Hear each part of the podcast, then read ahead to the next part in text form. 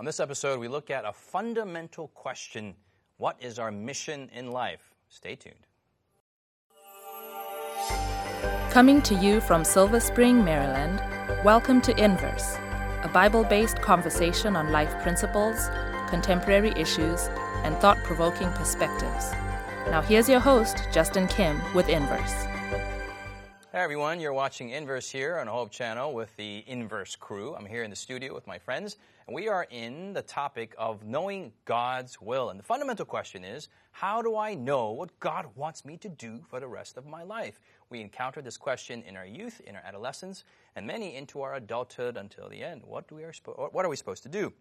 So we're going to look at Acts chapter 7. Acts chapter 7, verse 20 to 36.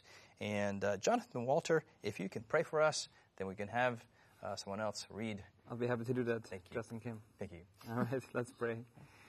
Father, we just thank you for the privilege we have to serve you, the privilege we have to read your word.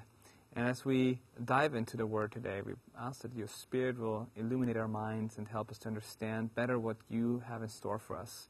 Show us what our identity is, what our mission is, and lead and guide us, I pray. In Jesus' name, amen. Amen. Amen.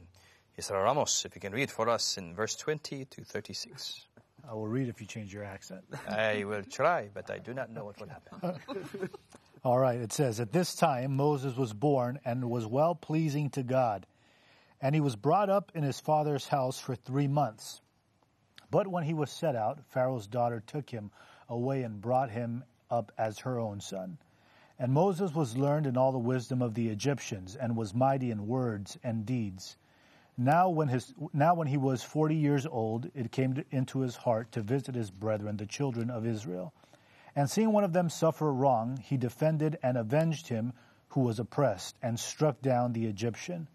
For he supposed that his brethren would have understood that God would deliver them through his hand. But they did not understand. And the next day he appeared to two of them as they were fighting, and he tried to reconcile them, saying, Men, you are brethren. Why do you wrong one to another? But he who would but he who did his neighbor wrong pushed him away, saying, Who made you ruler and judge over us? Do you want to kill me as you did the Egyptian yesterday? Then at this saying Moses fled and became a dweller in the land of Midian, where he had two sons.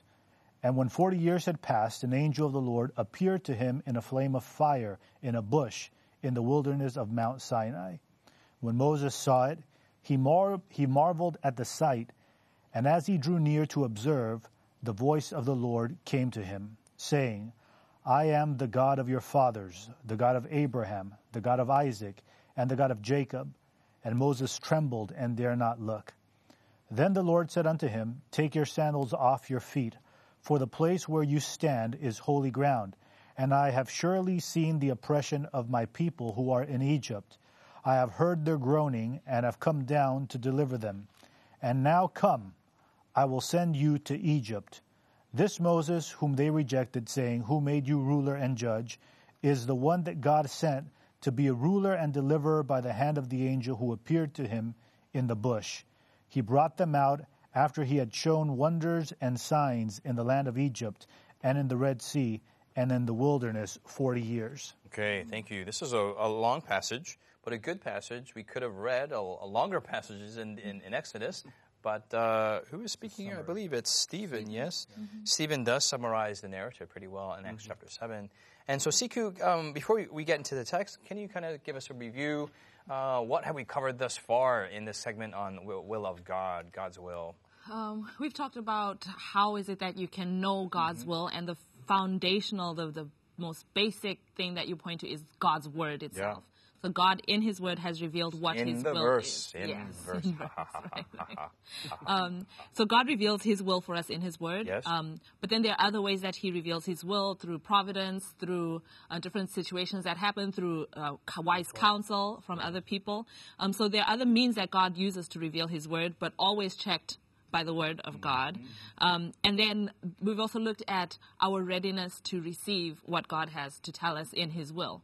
Um, so it's not just God telling us what His will is, but are we willing to receive what He has to tell us? Yeah, yeah. Often God is telling us exactly what to do, but mm-hmm. sometimes in the the cloudiness of our minds and our hearts. We're like, eh, don't, don't get anything.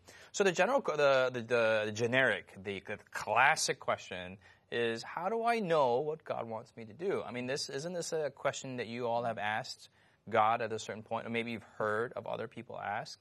And how do you answer it? How do you answer this, Jonathan? You know, I remember I was uh, on an island uh, about 10 years ago, 11, yes, 11 years ago, and I was asking that question for many months, praying, God, what do you want me to do? What do you want me to do?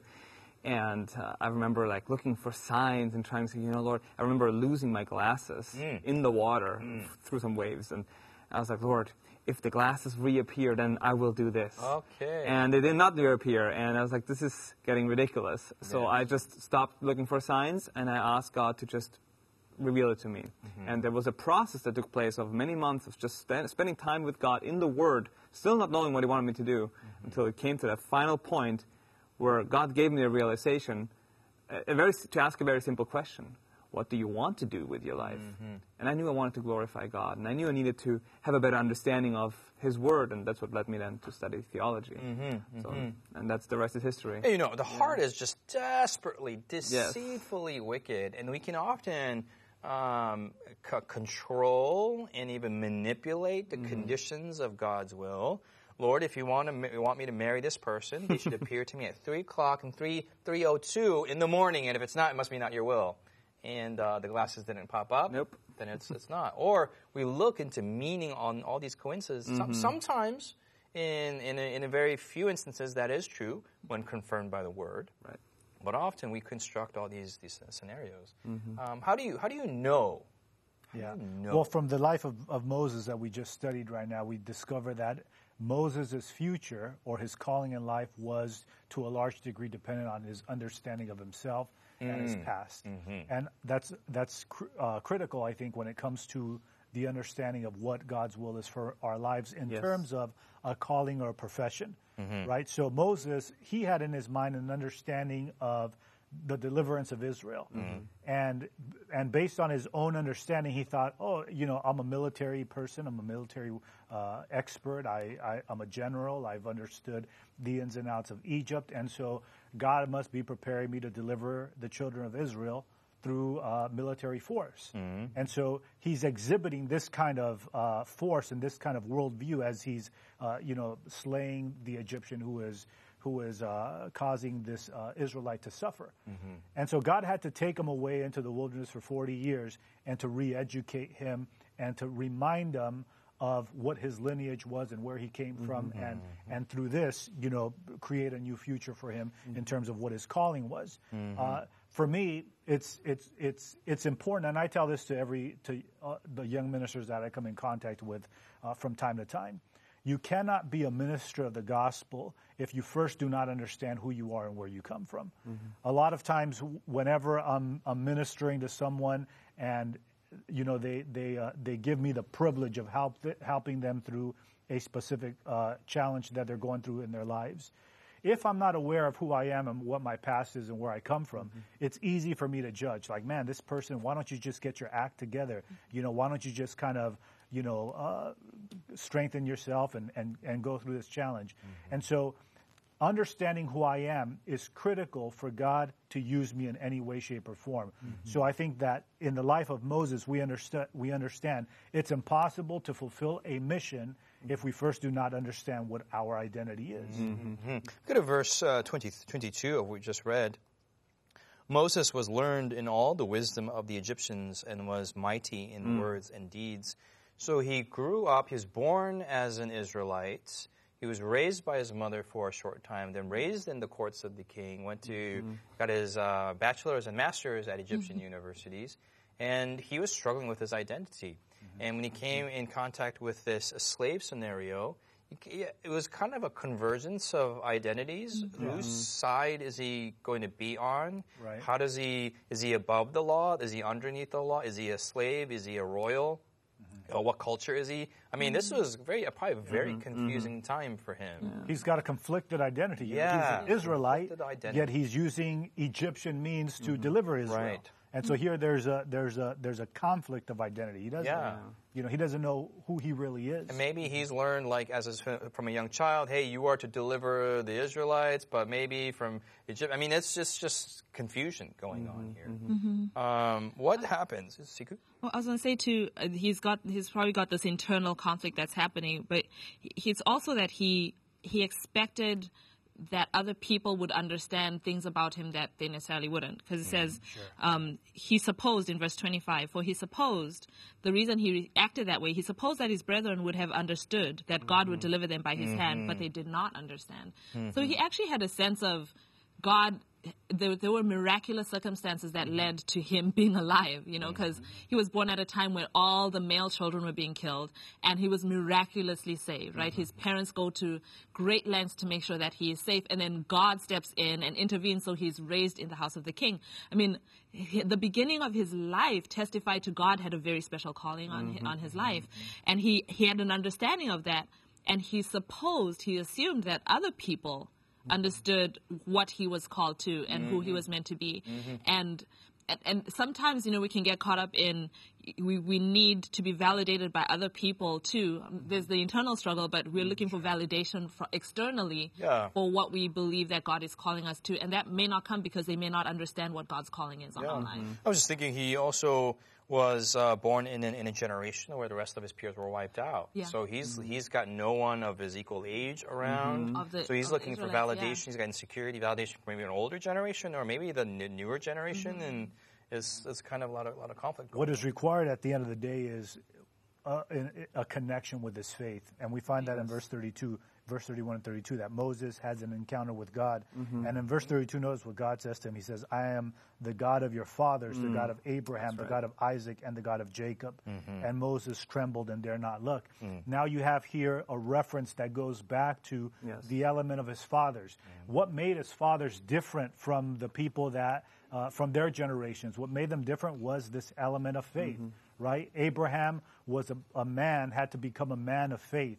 Israel had to become a man of faith, or Jacob, and so did Isaac. And so mm-hmm. now you have this this retracing of your steps, mm-hmm. not to like Moses. You're not your existence doesn't begin with you as the child of an immigrant in Egypt. You have a history that far surpasses that, mm. and so your identity is not found in the day that you're born.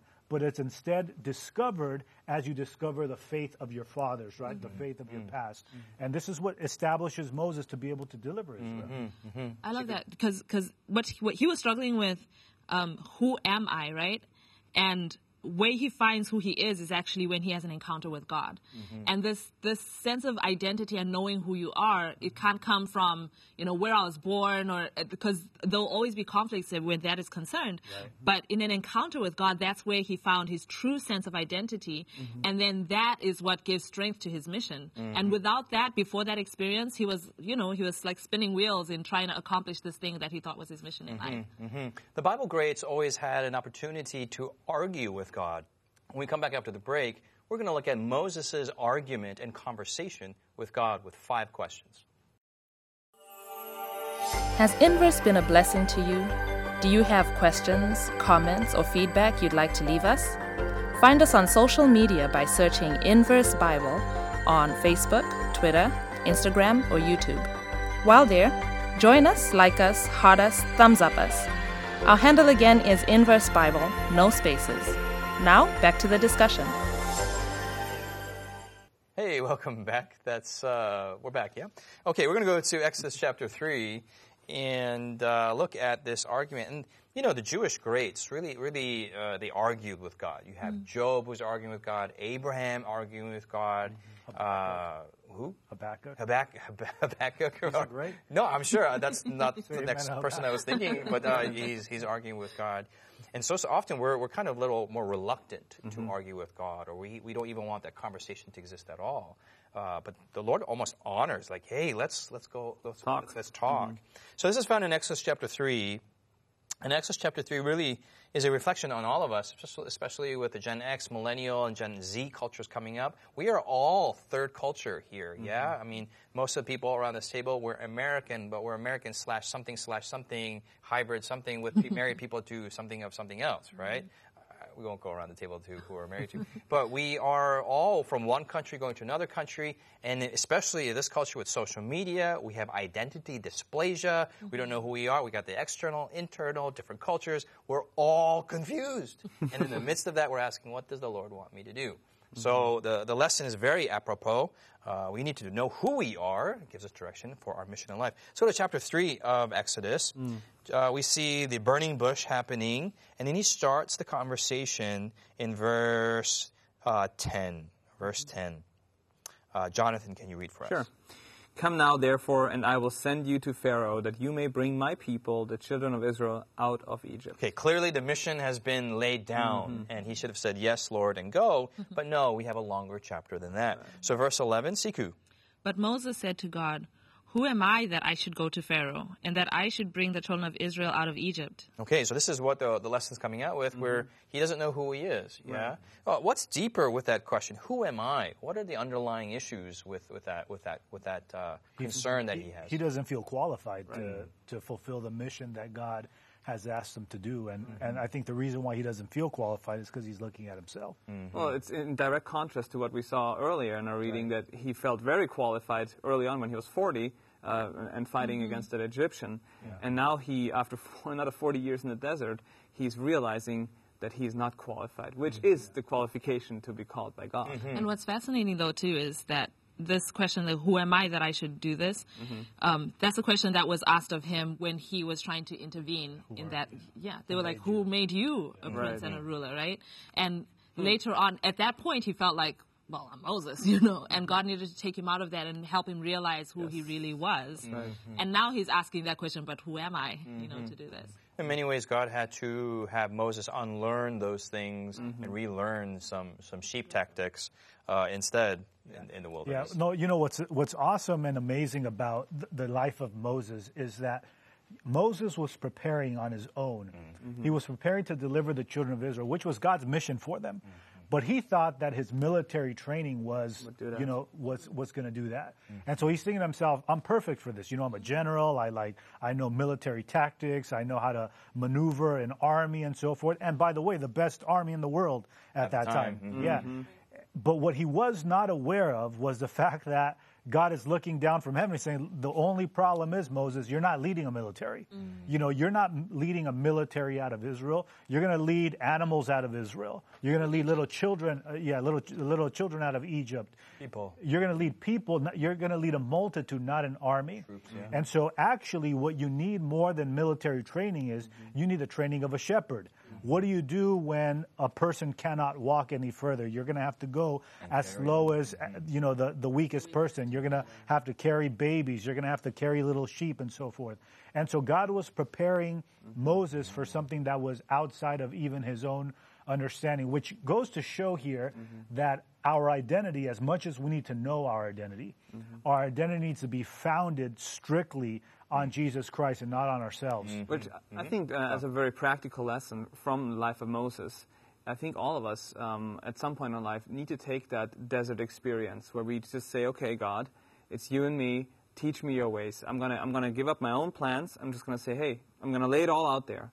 Uh, and do it voluntarily. Let's, let's not ha- have to come to the point where we have to kill an Egyptian to get to that point. Yeah. But let's say, hey, you know, Lord, let, let me go to a quiet place and figure this thing out with you mm-hmm. and just speak to me. Mm-hmm. Uh, just voluntarily f- throw ourselves into that burning bush experience, so to mm-hmm. say. I think the insightful thing is when we're trying to find ourselves, which is the modern, you know, thing. Right. I'm going to go find myself. I'm going to go to Australia and find Bali. myself, as if like my myself is gone. Islands. I got to go find right. the Marshall Islands on some island, make my hair grow long, and take pictures Hey. of myself. Myself. I mean, that's it's not finding yourself.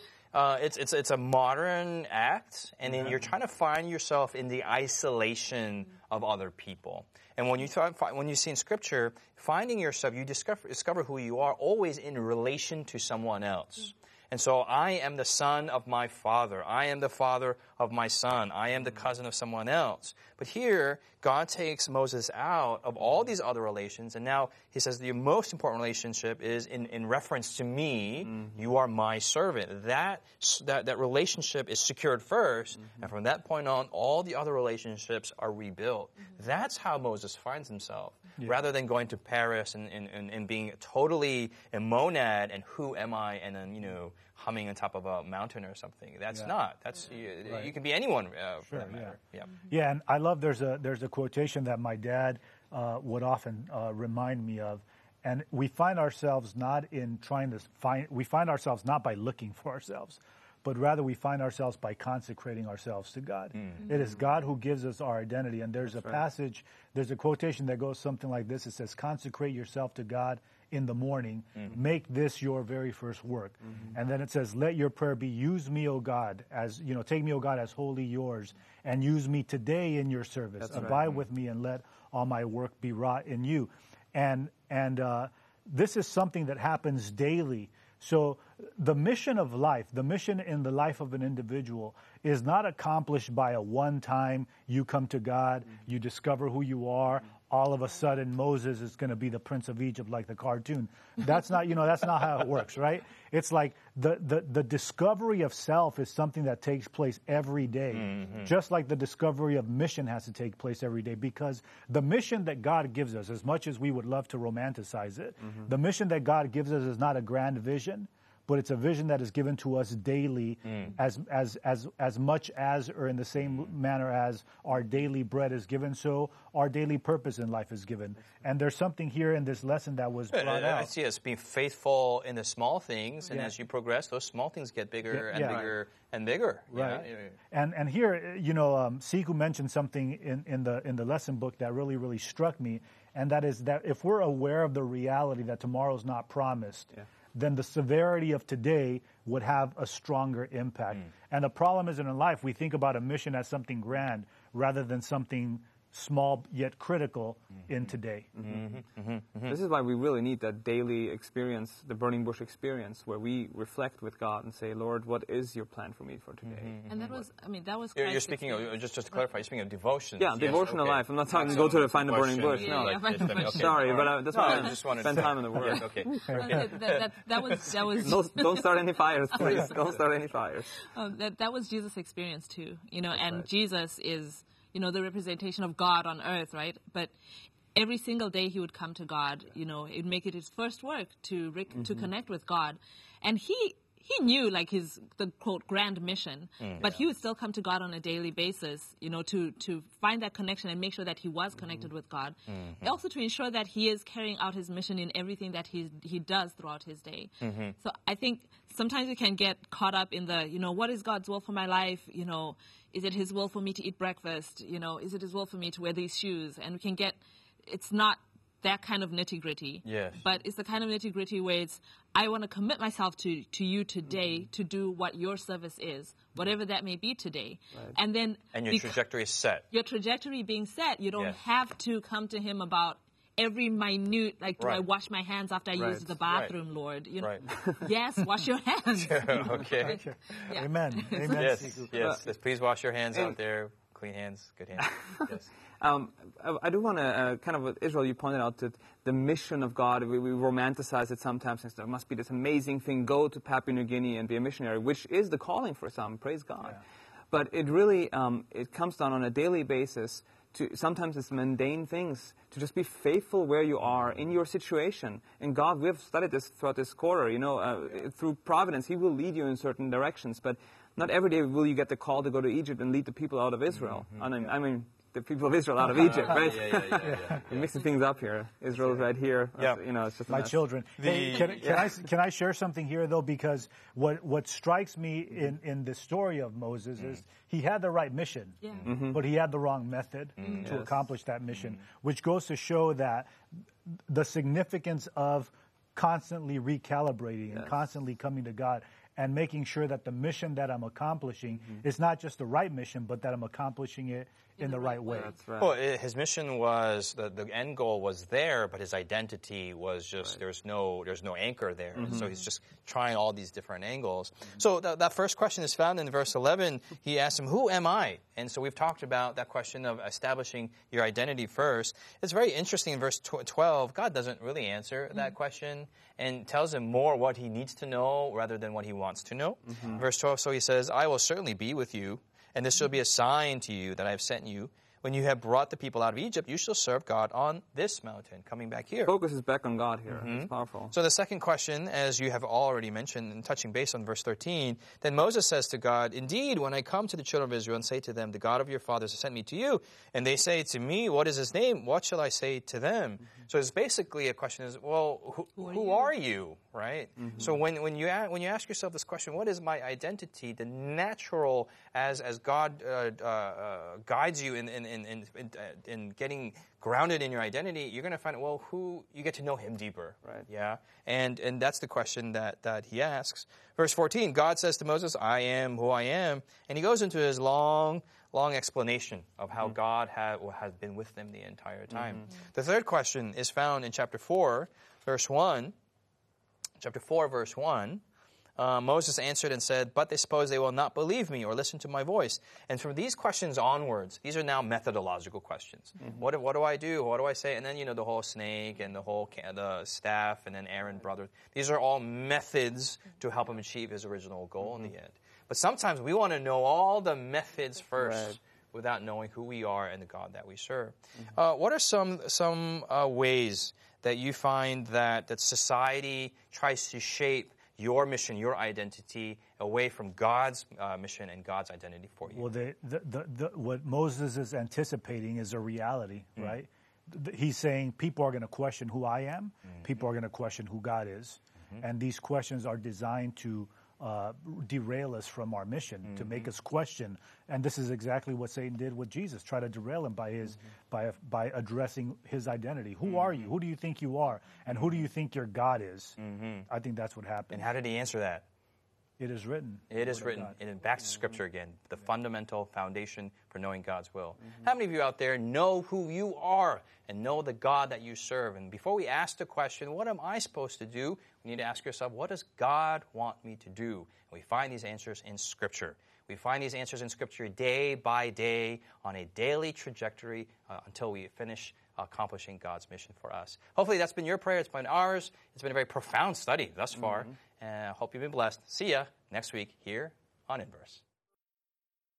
You've been listening to Inverse, a Bible based conversation with Callie Williams, Israel Ramos, Jonathan Walter, Sebastian Braxton, Siku Dako, and your host, Justin Kim. Inverse is brought to you by the Hope Channel, television that changes lives. For this and more inspiring episodes, visit inverse.hopetv.org. Find us on social media, hashtag Inverse Bible. Until next time, this is Inverse.